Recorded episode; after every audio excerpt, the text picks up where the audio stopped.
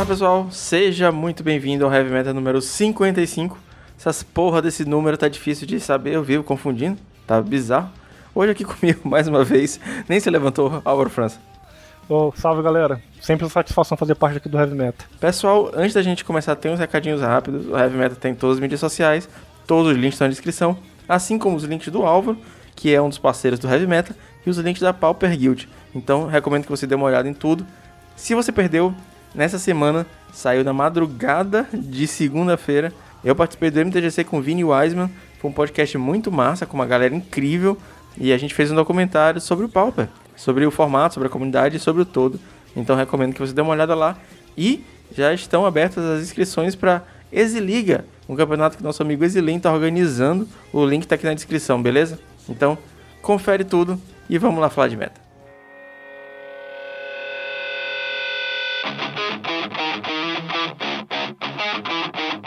Pauper Challenge do domingo.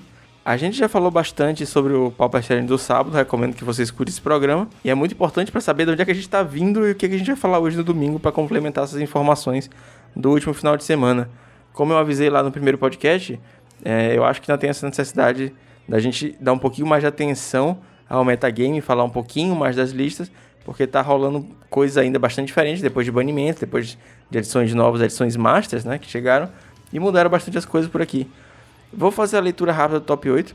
O primeiro lugar foi o Top Grinder de Zed Fadas, o cara tá uma máquina com as fadinhas. Em segundo lugar, o Calpine de Fogtron. Em terceiro lugar, teve o Jeskai Ephemerate. Em quarto lugar, o Yama Killer de Burn. Quinto lugar, o Léo Bertucci. Parabéns, senhor Léo Bertucci de Boros Monarca. Em sexto lugar, teve o Adepto Terra de Jeskai Ephemerate. Em sétimo lugar, o Parallax de Fogtron. E em oitavo lugar, o Ryzen de Jeskai Ephemerate.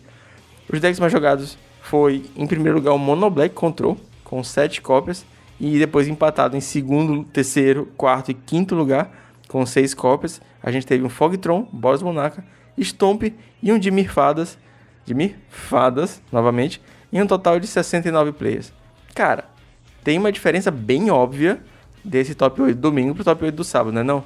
Tem, claro, uma diferença clara aí, né? Clássica do, do de, da mudança de dia também do evento.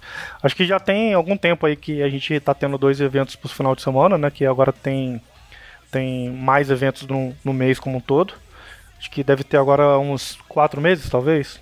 Acho que são uns quatro meses mais ou menos que deve ter que tem mais de um evento por final de semana. Né? Eu perdi as contas. Minha, minha vida é um bloco gigante de trabalho. Não sei mais nem que dia da semana é, cara. então, acho que deve ter isso aí mais ou menos, uns quatro meses. Que a gente só tinha challenge no domingo, agora tem sábado também. E a gente já tinha comentado, acho em algum um, heavy metal passado que eu participei também, que tem uma diferença aí entre o metagame do sábado e do domingo. Acho que primeiro é pela questão do fuso horário, né? Porque os dois eventos acontecem em horários diferentes, apesar de serem eventos de, de peso equivalente, né? Que são, os dois são challenge, mas eles acontecem em, em horários diferentes e aí a questão de time zones aí para quem joga pode ficar um pouco mais complicado para uns jogadores do que para outros. Então acaba que tipo alguns jogadores jogam é, os dois e alguns jogadores jogam só um ou só outro. Mas de qualquer forma, o evento do sábado ele acaba impactando diretamente no evento do domingo, né? Como tem gente que joga os dois, é, o jogador que joga o evento, os dois eventos, mesmo que ele só queira jogar um, depois ele vai ver como que foi o resultado do evento anterior para poder decidir o que, que, ele vai jogar no próximo evento. O primeiro tem essa diferença aí de, de dias, né, e o segundo tem essa diferença também de um evento influenciar no outro. E a gente vê que nesse domingo teve uma, uma mudança clara aí na, no padrão dos decks que a gente estava vendo no, no, no, no, top da semana da, do dia anterior, né, que, é que foi o sábado. A gente já não, não tá vendo uma quantidade de, de UB como tinha. tinha teve, um, teve um só, no, na verdade, no, no, no evento do sábado, mas a gente não tá vendo nenhum agora. É, teve Stomp também no, no, no sábado, que foi meio que substituído, por assim dizer, por um Burn no top 8 do domingo. E o Boros Monarca, que era um deck que estava bastante presente no top 8 do sábado, agora teve uma vez só, né? Na mão do Leo Bertucci mesmo, que foi o que ficou em quinto lugar. E o mais claro dos claros que a gente está vendo de diferença nesse top 8 aí são três de Sky Blink, que, que são decks que a gente estava vendo com pouca incisão né, no metagame, eles tavam, não estavam aparecendo com muita consistência, apesar de já, já, ter feito o resultado, mas que agora apareceu assim, três de vez no, no, no, no top 8. O Adepto Terra e o Ryzen novamente, eles são parte do Golden Pigs, que é um time italiano. Eu vou, eu vou deixar o link deles na descrição. Eu sempre falo deles, eu nunca coloco o link do Twitter deles, eu vou deixar aqui. Tá na descrição. Então, é, eles são um time extremamente bem sucedido no Pauper competitivo. Além do, do Ryzen e do Adepto que eu, que eu já falei, eles têm o Krilla Peotti, né, que é o Pietro, que fez resultado é, no sábado. Tem o Pop que vive fazendo resultado também. E Modern Monkey, que é um dos maiores tronzeiros do mundo. Sigiori, que vive é, fazendo resultado também, além de outros membros que também são muito competentes. Então, cara, enquanto aqui na, no Brasil, na América Latina, a gente tem grupo de jogadores, eu acredito que isso está acontecendo lá na Itália também, que é um, um dos outros grandes polos do Pauper mundial. E pelo jeito que as coisas estão indo, eles estão bem organizadinhos, cara. Eu acho que eles estão trabalhando ativamente nessas listas. Eu acho que eles estão é, combinando como é que eles vão jogar o challenge, porque eu não, eu não acho que é coincidência que dois membros do Golden Pigs peguem o GSK Ephemerate e façam resultado, quando na eles não estavam com, com esses decks no, no sábado, saca? O, o, Pietro jogou de, de Fogtron no sábado. Então agora é, a gente tá vendo a galera da Itália vindo de GSK Ephemerate, eu acho que talvez tenha sido até um teste, saca? Sacar as águas, como é que estão sendo as coisas. Tipo, vamos lá de Jeskai, porque vai dar bom, a leitura do meta é essa e, e aparentemente deu bastante resultado. Então, cara, essa é uma, uma parada que eu tava comentando com, com o Fernando antes da gente começar aqui, né? Que é. Eu, já, eu cheguei a comentar isso em alguns artigos meus também, de, de falando sobre o Tron, sobre o metagame, etc. Que é, o jogador tem uma grande influência no resultado do arquétipo em si, né? Porque a gente vê por exemplo, é, nesse caso em específico, a gente teve um deck que é, raramente aparece nos top, nos top 8, né? E de, de repente apareceu em 3 no top 8. Foi uma, uma mudança que é, fica clara assim na cara quando a gente bate, bate o olho nos resultados. E a gente vê que esse, esse arquétipo em si, que é o Jeskai Ephemerate, que é o que a gente está citando aqui agora, ele foi pilotado exatamente por esses caras que o, que o Fernando comentou, que são da, da Golden Pigs, que é um time italiano. Que são os mesmos caras que há pouco tempo atrás estavam afincos e fiéis ao uso do Tron. E é exatamente no, no evento que a gente vê que tem que tem é, uma mudança desses jogadores para outra lista, a gente vê essa lista no top 8. E, é, e aí fica um pouco mais claro o ponto que eu queria provar lá quando eu citei isso em alguns artigos meus, que é a influência do jogador em cima dos resultados do arquétipo. Porque as pessoas falam, nossa, mas tem muito Tron, mas é, mas é muito Tron assim, Tron fazendo muito resultado, mas é, quando a gente pega para olhar os resultados do deck pelo jogador, a gente vê que o, o, o jogador que está pilotando a lista tem muito mais influência no resultado do arquétipo do que o arquétipo em si. Porque o cara, os caras são muito competentes. Não dá para negar isso. A gente vê que os resultados dos caras são consistentes independente do que eles estão usando. Óbvio que, tipo, os caras não estão sempre no top 8. Tem eventos e eventos. Às vezes eles vão bem, às vezes eles vão mal, mas no geral eles vão bem. E os caras mostram competência com os resultados deles. Então, quando eles mudam de um arquétipo para outro, a gente vê o arquétipo que eles, que eles resolveram usar aparecendo os resultados de novo. Ou seja, não é o o Tron, ou o GSK Ephemerate, ou o arquétipo que for, que também é mega problemático no, no, no formato, porque aparece demais, etc. Não é isso. A competência do jogador tem um peso muito grande, principalmente no Pauper, principalmente no Magic Online, que tem uma, uma, tem uma bolha ali de jogadores que são, são praticamente sempre os mesmos, né?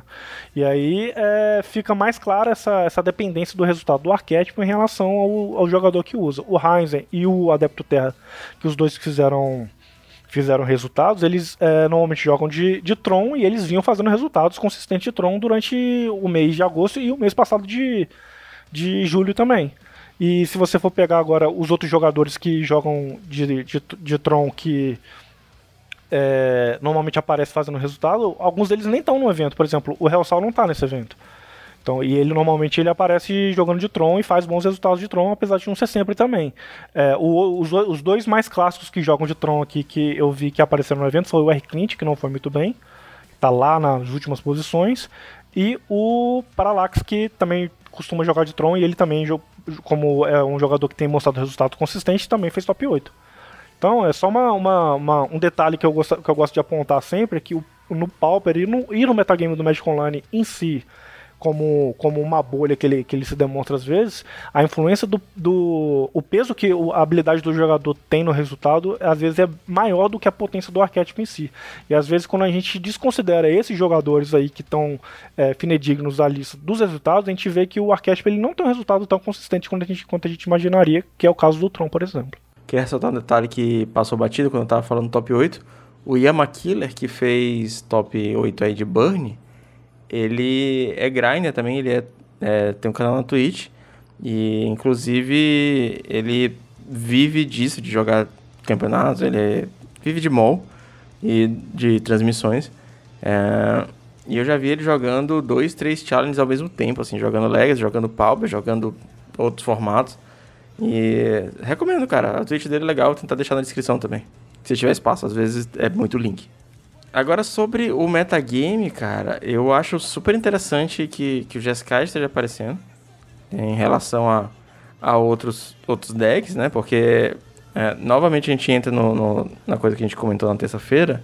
Na terça-feira a gente teve três Boros e agora a gente tem três Jeskais. E tá tudo bem, tá tudo bem, nada acontece. Se fosse três Trons, a galera tava putaça. E eu acho a ideia do Jeskai super interessante. É um deck de controle. Eu adorava jogar de Jeskai Astrolab, né? O Jeskai é, bonzão, o Jeskai fortão da época. Ainda não testei esse Jeskai Ephemerate novo, com as Driving Lens e tudo mais. Joguei contra muito pouco, mas eu, eu fico feliz que ele esteja aparecendo. E eu fico feliz que as pessoas estejam descobrindo que é possível você fazer novos decks e não ficar somente preso àqueles arquétipos que a gente já tá vendo sempre por aí. É, então, é, o Jeskai ele é um deck que eu gosto bastante, assim, muito, muito mesmo. É um dos que me dava mais diversão de pilotar no, no metagame. Eu jogava de Jeskai na época bem antes aí de, de tudo isso, que era quando ainda não tinha nem Ghost Flicker lançado. Então, tipo, o único mágicas de Blink que a gente tinha era é, Momentary Blink, que era a carta lá que, que é duas manas, você blinka uma criatura e tem um flashback dela com quatro manas, que era o W. E aí eu usava uma lista que era essa, essas cartas com Blink, para poder, pra poder é, reutilizar os efeitos de ATB da, das minhas criaturas e usava Seagate Oracle, porque na época também não existia Algor of Bolas. Muldrifter usava aquele Aven Rift Watcher, que é o, o aviano que quando entra em jogo ganha 2 de vida, quando sai você ganha 2 de vida também.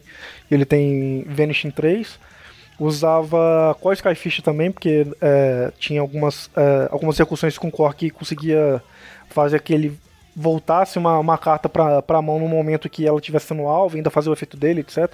Tinha todas as cartas e eu, eu usava uma lista que era bem, bem, bem padrão pra época, né? Porque tinha as melhores anulações, as melhores criaturas brancas e azuis e os melhores, os melhores burns. E eu gostava bastante de jogar com essa lista, era uma, uma das que eu mais gostava. Eu cheguei a fazer tipo top 8, já fui campeão de, de alguns eventos que, era, que tinha na minha, na minha cidade jogando só com essa. E quando eu vejo essas listas do Jeskai agora, me traz todas essas recordações boas que eu tinha dessa lista e vontade de pilotar de novo, que eu vejo que, apesar das mudanças, ainda tem esse essa essência, né, de tipo ser um mid-range com tipo uma, uma capacidade de recursão ali, etc, um controlezinho, é, é, assim bem bem discreto.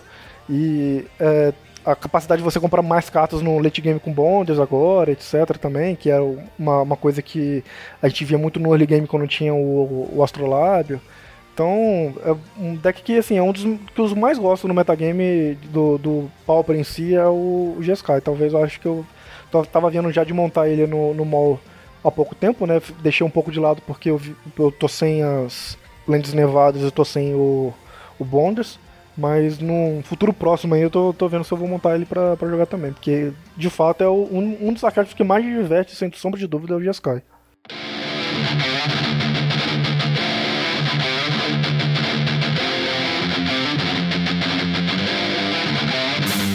Cara, falando sobre as listas, é, começando pelo Top Grinder, ele tá naquela. O R-Scred bonitinho, padrão, nada de muito inovador.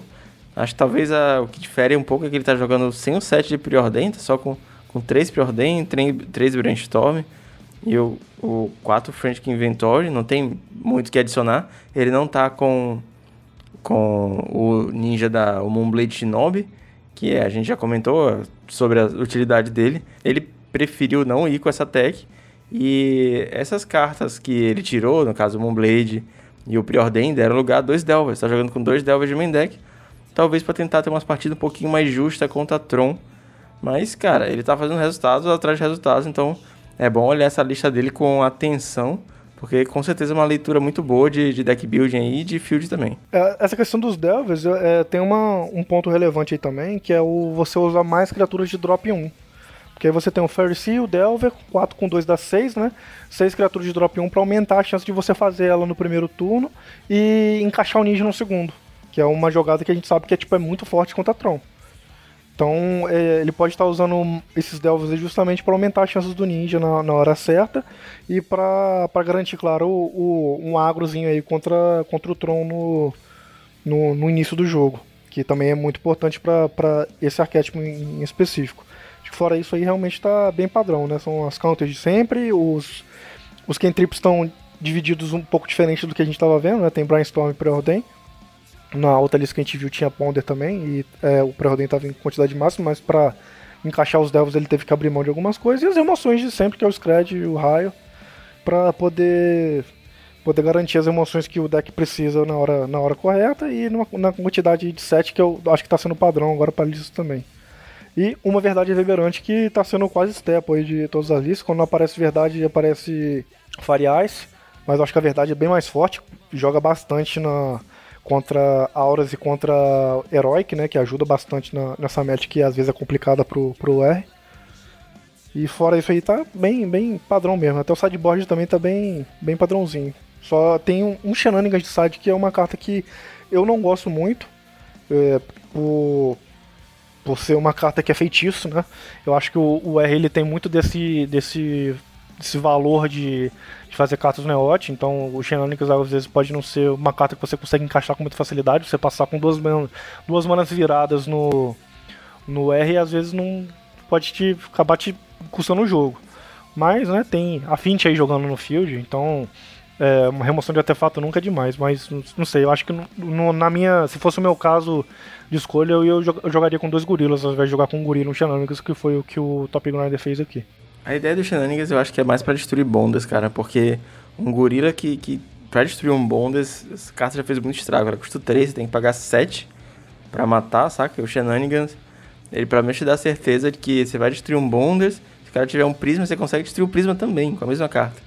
Então, às vezes você se tapa, é, é essa é a parte ruim, né, de ser feitiço. Você não consegue fazer em resposta, não consegue pegar o cara de surpresa, mas é garantia que você vai destruir alguma coisa. O Ancient Grid é uma opção muito interessante também, mas como o Scred não tem acesso à mana verde, acho que o Shenanigans cai um pouquinho melhor.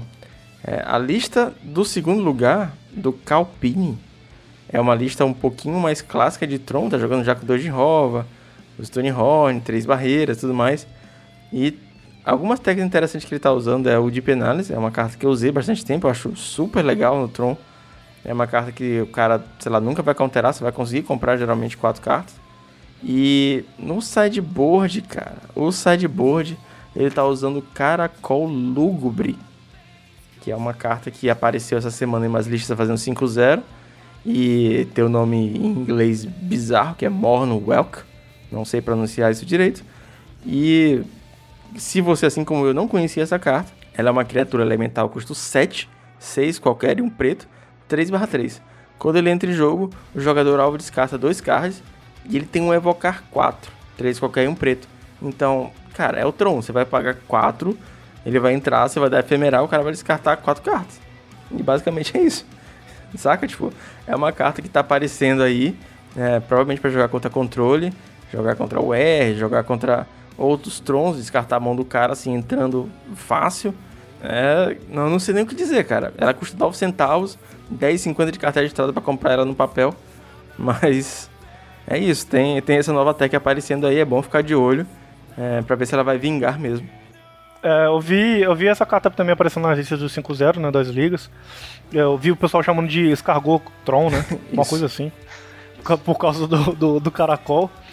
E o objetivo é esse mesmo, cara. É, é, tipo brincar um bicho, um bicho que faz o cara descartar duas cartas pro cara sair do jogo, praticamente.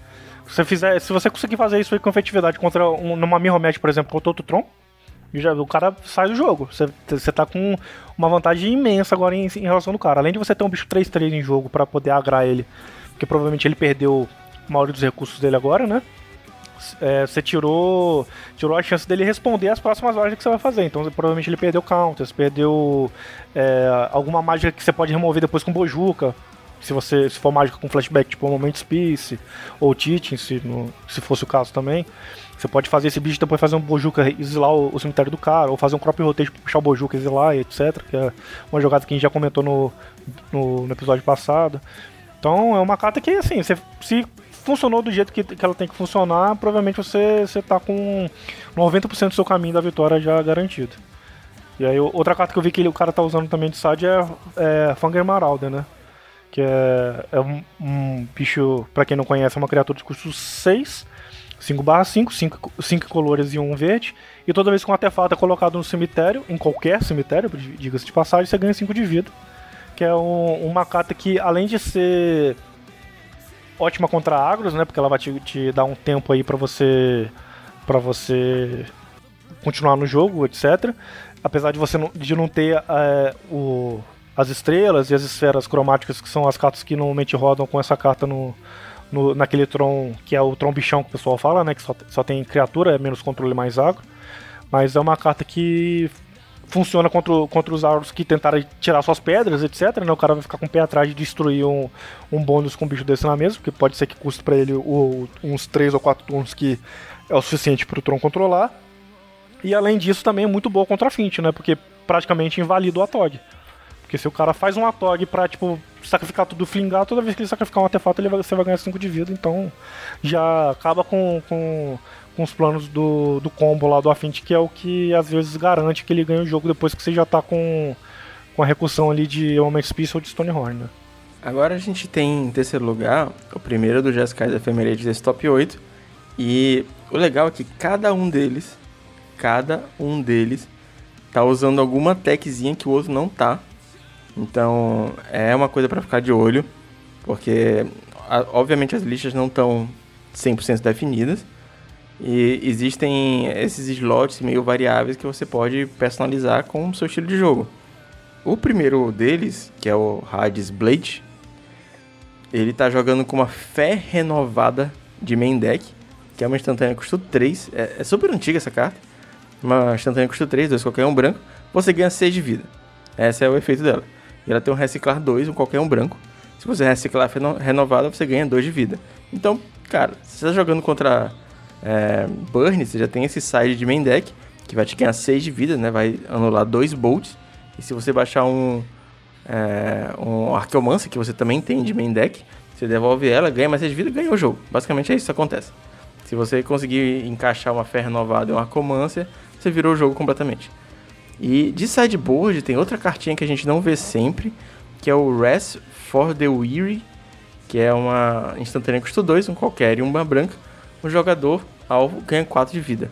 Landfall, se uma land entrou no campo esse jogo, aquele jogador ganha 8 de vida. Então, o side dele contra a Burn tá, tá forte, né? Ele tem uma fé renovada de main deck. Tá jogando com duas Hydros, tá jogando com um Light of Hope, né? Que é aquela de Icória que tem o poder de escolha. Você escolhe um, você ganha 4 de vida, ou destrói um encantamento alvo, ou coloca o marcador de mais um, mais um. E tá jogando ainda com Rest for the Weary de side. É bem interessante, cara. Por essa lista, uh, admito que não conheço as good bad matches do deck, mas por essa lista você imagina que Burn é um perigo, né? Yeah, pois é, cara. E, e esse, esse é exatamente o ponto que eu mais gosto dessas listas de GSK, que ele, tipo, te dá vários acessos a várias coisas que são importantes para você lidar com o metagame, sabe? É, tipo, é, é quase uma toolbox. Apesar de não ter nenhuma, nenhum tutor, né, no baralho, por assim dizer, tipo Mystical Teachings, mas ele é quase uma toolbox. Ele tem, tipo, tudo que, tipo, é bom contra o metagame que você tá jogando. Independente do metagame que você que você enfrentar, sempre vai ter uma coisa que vai ser boa para você para você usar e a carta nunca é morta. Essas cartas tipo Light of Hope, que tem tipo módulo, né? Tem três opções de você fazer efeito, três, três efeitos diferentes. Essas são as cartas que eu mais gosto no jogo. Eu acho que no Magic, se tivesse mais cartas assim, inclusive, ia ser um jogo muito legal, muito mais legal do que ele é hoje. Que é uma carta que é completamente versátil. Ela, se você tiver jogando contra Burn, é uma carta que te dá vida, que é uma coisa muito boa contra Burn. Se você não estiver jogando contra banda, estiver jogando contra Heróico ou contra Auros, uma carta que destrói encantamento. Ou contra BW Pestilência também, é uma carta que destrói encantamento. Se não for nenhum dos dois, ainda é uma carta que coloca um marcador mais um mais um numa criatura sua para um deck que demora para matar. Então, tipo, não, tem, não tem ponto ruim na carta, sabe? Então essas cartas com módulos são uma, uma coisa que eu gosto bastante. E claro, a, o deck também usa Stonehorn Dignitary de sideboard, que é extremamente forte contra os agros aí, né? E como ele tem acesso a Ephemerate e Archeomancer, tá, tá fechado o pacote completo aí contra, contra os agros do, do formato. Eu vou pular a lista do quarto lugar, que é o Yamakila jogando de Burn. É um Burn, ele causa 3 de dano com várias mágicas, e não tem muita inovação além disso. E eu quero falar logo da lista do Leo Bertucci, que ficou em quinto lugar. Ele tá jogando com algumas paradinhas bem interessantes, o Leo Bertucci. É, pra gente que acompanha as listas, entre aspas, como trabalho, a gente sempre olha as listas do Léo e tem uma tech maluca que, cara, sempre dá certo, que ele tá com resultados excelentes. Dessa vez, além do upgrade de main deck, Rip in the Grave Suffocating Films, ele tá jogando com um Unmake em seu Boros Monarca, seu Mardu Monarca, né? É uma instantânea, custa 3 híbridas pretas ou brancas, exila a criatura alvo. Então é uma carta que, cara, não tem mistério, vai embora, a criatura acabou. É, isso lida com, com o Geist da Tempestade, Stormbound Geist. Ela lida com o Guardian do Guild Pact, tem proteção contra monocoloridos. E basicamente é um vindicar de criaturas. Acabou sua criatura e a vida é essa. É, eu perguntei pro Léo por que, que ele não tá usando Terminate, por que, que ele tá jogando com o Make. Até o momento da gravação, eu ainda não tinha conseguido resposta dele. É, se ele me responder, eu vou deixar um áudiozinho dele aqui. Ah, então, mano, é... sempre me perguntam do Unmake, tipo, tem gente que fala que prefere Terminate e tal, mas o, o principal motivo era que eu queria manter é, três exílios, né, três cartas que... três emoções de exílio, né, eu, e eu, eu usava o Oblivion Ring, né, dois, dois Journey e um Oblivion. E daí eu queria manter o terceiro exílio, mas é, já aproveitar o slot para remoção de Guardian of the Guild Pact, né? E daí eu coloquei ele no lugar do, do Oblivion, encaixou bem.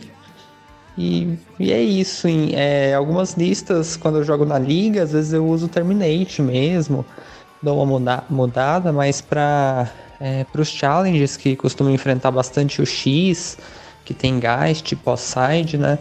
E Trons também, que daí um Make é, é melhor que um Oblivion, por exemplo, né? E, e é isso, cara. E fora isso, ele tá jogando com duas Thriving Lands, tá jogando com dois Thriving Reef. E é isso, cara. 21 Lands, um Boruzão, Okiba de side. A galera tá, acho, talvez, aderindo ao Okiba de side. Talvez não seja mais uma, uma tech muito interessante pra estar de main deck. Agora que a gente tem outras, outras cartas como Suffocating Films, Ribbon the Graves e um Make. Mas é bem curioso essa carta, você não achou? Então, tem questão de agora a gente ter remoções um pouco mais eficientes também no metagame, né? Tipo, o Catdown tá mais presente agora, então, tipo, o Akiba acaba sendo um alvo fácil para ele, né? O cara pode deixar você fazer um ninjutsu, na hora que o Akiba cai em jogo, você destrói com duas manas. É destrói ponto, não tem, não tem, não tem resposta para isso. Que provavelmente nessa lista aqui, né, que é a lista do Boros, você não vai ter resposta para uma destruição. O máximo que você pode fazer é tentar voltar com o Rip the Graves e fazer de novo no no turno seguinte, mas a resposta para destruição você não tem. É, pode ser por isso que ele jogaram pro side também. Mas eu gostei bastante aí da questão do Make, né?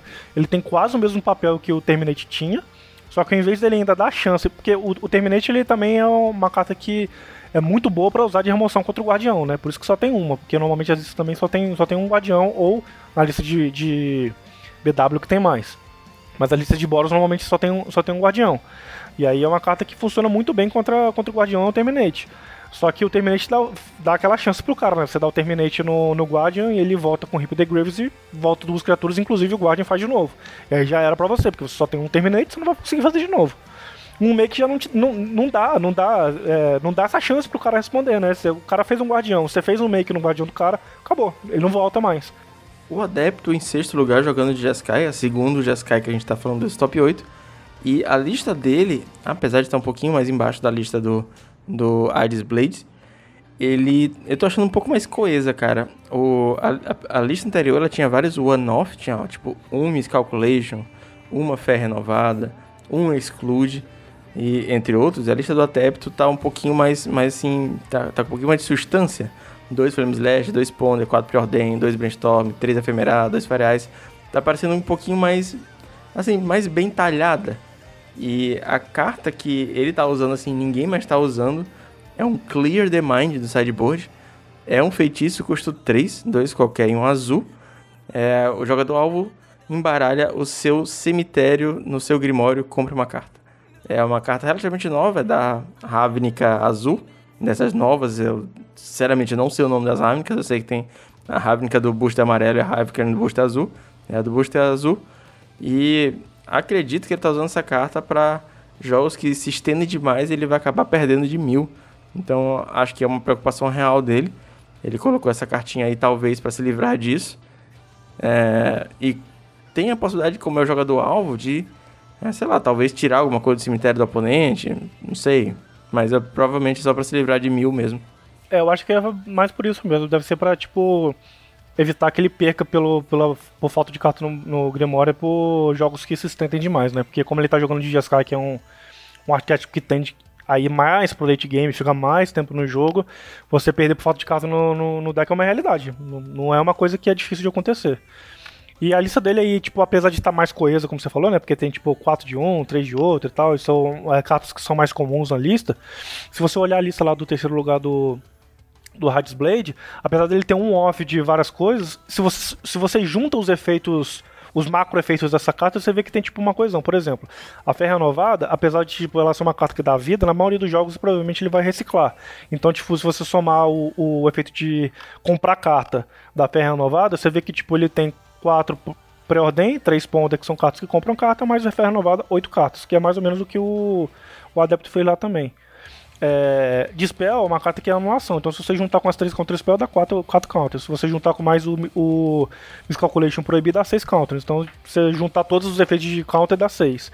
E aí tem vários desses de, de desses efeitos que estão com um off, mas que se você juntar, meio que dá tipo quantidades similares às, às cartas do, do deck do Adepto, né? Que, é, por exemplo, ele está com oito, oito draws aqui também, que é tipo o Preordem, o Ponder e os Brainstorms. Então se você juntar é, esses dois e dar oito draws, lá na lista do, do Hades Blade também dava oito draws. Se você juntar a quantidade de, de counters aqui, ó, 4 counter spell, 2 proibir. Você juntou, juntou esse dá 6 counters. Também é a mesma coisa que tava a quantidade de counters que tinha lá na lista do cara.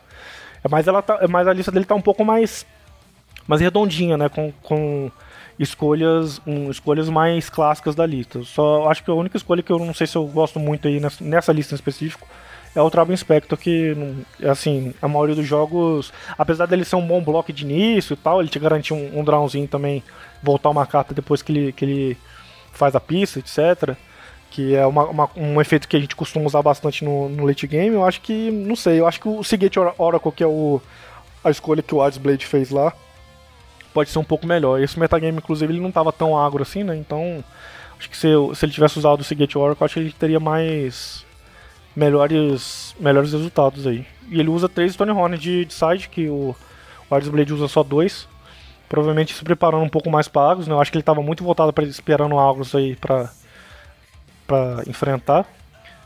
E acabou fazendo essas escolhas aí. E ele fez escolhas mais comuns também para sides contra Bunny, né? Tipo, dois, dois Lone Missionary, que além de ser uma carta de custo baixo da 4 de vida, tem interação com Ephemerate também, então também tem essa, essa questão aí. Mas fora esses, esses detalhes, ele, ele realmente está bem padrãozinho com o que se espera desse, desse arquétipo. Eu concordo com você sobre a questão do Seagate Oracle também.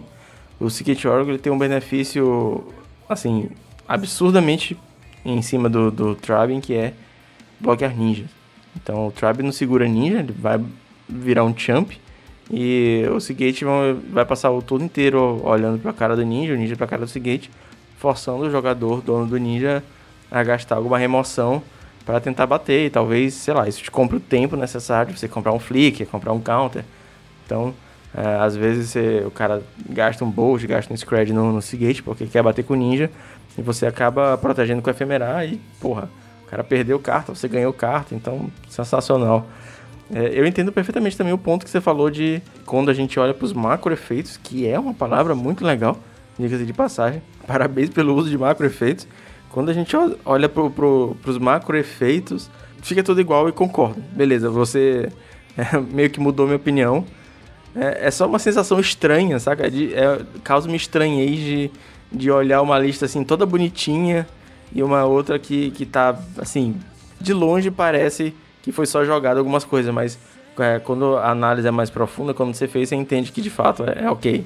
Entendi que então, os counters estão certinhos, os draws estão certinhos, as emoções estão certinhas. É, tem um, é, essas, essas questões de, de, de, de montagem do, dos decks, né, deck building, me incomoda bastante quando eu vejo essas listas, porque eu, que eu vejo essas listas que tem um de cada, né, porque tem um pouco de toque aí fico meio, meio meio transtornado com esses, com esses monte de um. Principalmente quando eu olho lista de tronco, normalmente já tem tipo um off de um monte de coisa por causa do Mystical aí que eu fico mais, mais nervoso ainda. Mas aí eu, eu tento sempre lembrar dessa, dessa questão dos macro efeitos aí, que é a palavra que eu inventei, mas que se encaixa perfeitamente na, na, na, definição, que é você olhar para pro, pro baralho buscando o que, que ele quer fazer. Então, se o baralho ele quer, tipo, comprar, anular e ter um efeito recursivo, você busca as cartas que fazem isso e quando você junta, você vê que tem, tipo, uma construção realmente do que é o, o core, né, o núcleo do, do, do baralho para ele funcionar. E é uma, esse aí é um fator que eu olho bastante, principalmente na hora que eu desenvolvo as minhas próprias listas, que é tipo diversificar um pouco dos tipos de carta que eu uso para determinado efeito. Por exemplo, se eu for quero usar anulações, em vez de usar quatro contramágicas, eu usar tipo três contramágicas e um proibir, porque eu sei que o proibir ele tem um, um drawback em relação à contramágica, mas ele também tem um ponto, um ponto positivo em relação à contramágica, que é você poder fazer sem necessidade de duas azuis. Então, tipo, eu quero ter quatro counters, mas eu quero ter um efeito diversificado. Então eu acabo tipo trocando um pouco dessas composições de cartas, mas mantém a mesma quantidade do que eu tô querendo fazer. Isso aí é um ponto que eu, que eu gosto bastante de olhar quando eu tô construindo minhas próprias listas. Faz todo sentido. O sétimo lugar do Parallax, ele tá jogando de Tron. E ele tá com uma lista bem interessante também. Porque ele tá jogando com um Preordem, quatro Impulsos, um Crop, é, um Counterspell. É uma lista um pouco mais próxima do que a gente viu logo que teve o banimento. Logo que teve o banimento, o BRB fez a primeira lista de Tron jogando com quatro 4 Preordem. A lista dele tá um pouquinho mais parecida. Ele tá ainda puxando mais pro lado do Stonehorn, com 3 Stonehorn, um Moment Speed só de main deck. Tem um de Enrova e de diferentão ele tá com um Círculo Rístico, aquele encantamento que previne dano para todas as cores. E também queria levantar a curiosidade do side dele, que tá parecendo um pouco com o meu, porque assim, parece que ele quer muito garantir o, o que o game 2 vá rápido, porque ele tá jogando com dois Ulamogs Crusher e um Rolling Thunder de side, então eu acho que ele, nos testes dele, percebeu que o deck estava muito lento, estava demorando muito para fechar os jogos, e ele precisava fechar algumas coisas um pouco mais rápido. Então, às vezes, você tira o, o deck de uma posição muito controle zona, com Counter Spell e Círculo Risco, e vai de Ulamog de terceiro, quarto turno para dentro, metendo Rolling Thunder, e é isso aí. Eu não sei, né? Eu fico, às vezes, com a impressão de que eu entendo isso que você falou da, da questão de, tipo, o cara tá com vontade de terminar o, o Game 2 mais rápido, mas aí eu fico com, um pouco na cabeça de por que não fazer isso no primeiro jogo, né? Porque eu acho que, tipo, pós-side ele tem menos chances de conseguir fazer esse negócio do que no, no pré-side, porque, por exemplo, o deck que. que ele estiver enfrentando. Se tiver, se tiver azul, o cara pode entrar com, com Hydroblast e tal, se estiver esperando alguma coisa assim. E entrar com mais emoção, ou remoções diferentes, com mais versatilidade, etc. E que ele tem menos chance de, de efetivar. Mas eu entendo essa questão aí de tipo, tentar dar uma apressada no segundo jogo, porque ele sabe também que tipo, tempo é um recurso importantíssimo no tronco no, nos jogos, né? Então faz, faz todo sentido essa análise que você fez aí. E essa questão do, do círculo rístico aí, cara, o Ristic Circle, é, como um amigo nosso diz aí, que eu não vou citar nomes para não comprometer ninguém, mas um amigo nosso diz aí que o Parallax é sujo de usar essa carta, né, cara? que, é uma, que é uma carta realmente que, tipo, pega muita gente desprevenida e é uma carta que, tipo, basicamente arruina o gameplay de. o, o gameplay de da maioria dos agros da maioria dos, dos decks mais lineares, né? Que, por exemplo, é, você pegar um Stomp. Se você, tipo, se perdeu ali no Stonehorn, no, ou com um momento especial em algum momento, você botou um círculo rítico na mesa e esperou. É isso. Porque aí você vai ficar forçando o cara a ficar gastando as manas dele para conseguir te bater. E a maioria das vezes ele não vai conseguir, porque você tem 7 e provavelmente ele vai ter 3. Então, nunca vai acontecer dele, dele conseguir efetivar os ataques dele direito. E contra Bunny, que também é, um, é uma pedra no, no, sapato do Tron, né? Que é, acaba tomando alguns jogos aí na variância E não, também não vai conseguir fazer absolutamente nada, porque você vai prevenir os danos dos, dos do, das mágicas dele lá e provavelmente ele vai ter dois, três terrenos em jogo. Você vai continuar com sete, sete manas para poder pagar. E ele nunca vai conseguir fazer nada. É uma carta realmente que, tipo, é meio, meio atípica da gente ver nas listas aí, que deve pegar uma galera aí também de desprevenida. Eu acho que, que essa questão do Lamogs, do Orientando Inside, é, tem também a questão da de pegar as pessoas desprevenidas, porque não são techs que estão sendo muito utilizados agora, ultimamente. Então, o cara vê no G1 lá, cara, me matou de Mudrifter e, porra, aquele Team Hall finalizou o jogo. E eu vou meter 4 Pyroblast pra dentro. Aí o cara mede um, o Lamog de turno 4 e você tá lá com duas Pyroblast na mão. O que você vai fazer? Nada. É isso. O Rolling Thunder também, acho que essa mudança de estratégia tem um aspecto positivo também. É, pode ser também uma coisa que realmente está pesando aí, né? Porque a questão do, dos baralhos não estarem convergindo para essa, para essa para essa estratégia e acabar sendo uma estratégia que funciona justamente porque as pessoas não estão esperando. E finalizando o top 8, a gente tem a última lista de Jessica Ephemerate do, da noite e do, do podcast. E novamente ela tem suas particularidades. A carta que a gente tem que ressaltar dessa vez é uma carta azul de Amonkhet. Acho que é Amonkhet. Compelling Argument, um sorcery, custa um qualquer e um azul. O jogador alvo coloca as 5 cartas, cinco cartas do topo do seu Grimório no seu cemitério e tem um Ciclar 1. As outras eu até tinha uma ideia, agora essa aqui eu olhei e falei, por quê? É, eu, agora que você falou, eu já tinha visto a carta, né? E eu tô meio em dúvida também, não sei exatamente o que, que ele tá buscando com, com esse mil aí. Pode ser o seguinte, ele tá, se ele tá disposto a jogar o jogo, levar o jogo pro, pro late game, ele faz isso aí e espera. Que aí você, o, o, oponente vai perder pro, pro decaut e você não. Pode ser, pode ser a vantagem que ele tem contra outros decks que também vão pro late game tanto quanto ele, tipo o Tron, por exemplo. Que aí o, o, o Tron, primeiro, que o Tron, ele, além do, das mágicas que compram carta, né, e das cartas que compram carta, que é tipo o Muldrifter, o Impulso, o Prophet Prism, o Preordained que usa, um Crop Rotation que não é um draw, mas ele tira uma carta do baralho, etc. Além da, dessas cartas que, tipo, te reduzem o número de cartas no baralho, ainda tem a questão do, do efeito do Bonus Ornament, e do Mystical Teachings, que é, são cartas que vão tirar cartas do baralho em algum momento do jogo e que vão te colocar é, atrás, por assim dizer, na quantidade de cartas no baralho que você tem com, contra o seu oponente. A maioria dos Trons não usam nada para reciclar a carta do cemitério de volta pro baralho, né? Então, uma carta que for pro cemitério, ela só volta pra mão com o efeito da Mnemonic Wall, ou não volta e acaba que você tá sempre atrás. Então, por exemplo, se você tá lá, tipo, parelho com o cara, porque você fez, tipo, 5 draws, o cara fez 5 também, e a quantidade de, carros no baralho tá, tá batendo certinho uma com o outro, passando um turno ali, você faz um negócio desse aí e espera, pronto. Que se o cara não te matar nesse, nos turnos que ele tem de vida pra. Não, não, não conseguir finalizar o jogo nos turnos que ele tem de vida ainda pra, pra, pra jogar, ele não, simplesmente vai assistir o deck dele pro, pro Beleléu e ficar por isso mesmo. E como esse baralho aqui também tem essa questão de, tipo, usar o Stonehorn, esse principalmente, né? Porque ele, o Stonehorn dele é de main deck, tem três de main deck. Usar o Stonehorn com o Viminate e com o Archomancer, ele pode simplesmente ficar fazendo a mesma coisa que o Tron faz e esperar. Que aí realmente o cara não vai ter mais o que fazer. É, perfeita análise então. Eu acho que com certeza essa carta agora que você trouxe a luz, a utilidade dela, ela tá fazendo basicamente a mesma coisa que, que a carta que o estar tá usando lá, é, com outro nome. É, foram escolhas diferentes para o mesmo fim. É, basicamente se livrar de um, uma meta que você vai acabar perdendo por mil, fazendo seu oponente perder por mil, né? E finalizando o Heavy Meta dessa semana, finalizando essa semana bem focada no meta, vamos para uma indicação de metal.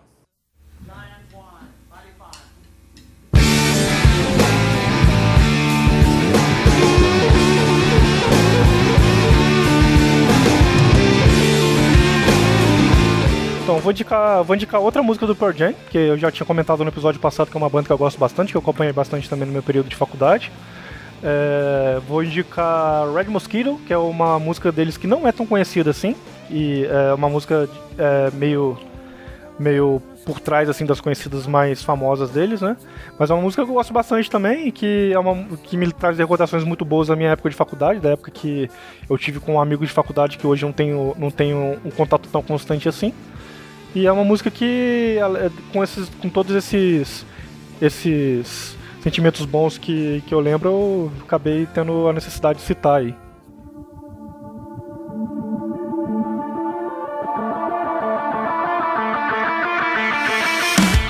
Hoje eu também tenho uma indicação de metal. Eu queria indicar é, uma banda chamada Atreio. E a música que eu quero indicar é House of Gold, do álbum de 2018 deles, chamado In Our Wake. E admito que é uma banda que eu comecei a escutar muito recentemente, através do Discovery do Spotify. E uma coisa que me chamou muita atenção neles foi a capa desse álbum, cara. Eu achei a capa belíssima. E comecei a ouvir, gostei das músicas também. É uma banda de metalcore dos Estados Unidos, assim, já é um pouquinho antiga, formada na década de 90, mas tem um som um pouco mais jovem, inclusive, do que eu estou acostumado. Então, recomendo também House of Gold. Todas as músicas estão na playlist colaborativa do Spotify. Recomendo que você escute, tá bem legalzinha. Já é música aí de mais de 50 episódios especiais e a porra toda. Então, senhor Álvaro, muito obrigado por mais essa participação no podcast. Foi sensacional, cara. Nossa, cara, eu que agradeço. Como eu sempre falo, é sempre uma satisfação fazer parte do Heavy Meta. E esse, esse bate-bola que a gente tem aqui com, com é, os temas dos metagames são sempre muito importantes, não só pra gente levar o, o conhecimento pra comunidade, como pra gente mesmo refletir sobre as coisas que a gente vê no metagame hoje. Todos os links do Álvaro estão sempre na descrição, os links do Heavy Meta também. Então, muito obrigado para você que acompanhou a gente aqui mais uma semana. Não esqueça de recomendar para os amigos, cara, é bem importante para o crescimento do podcast. E é isso. Valeu, falou. Até semana que vem.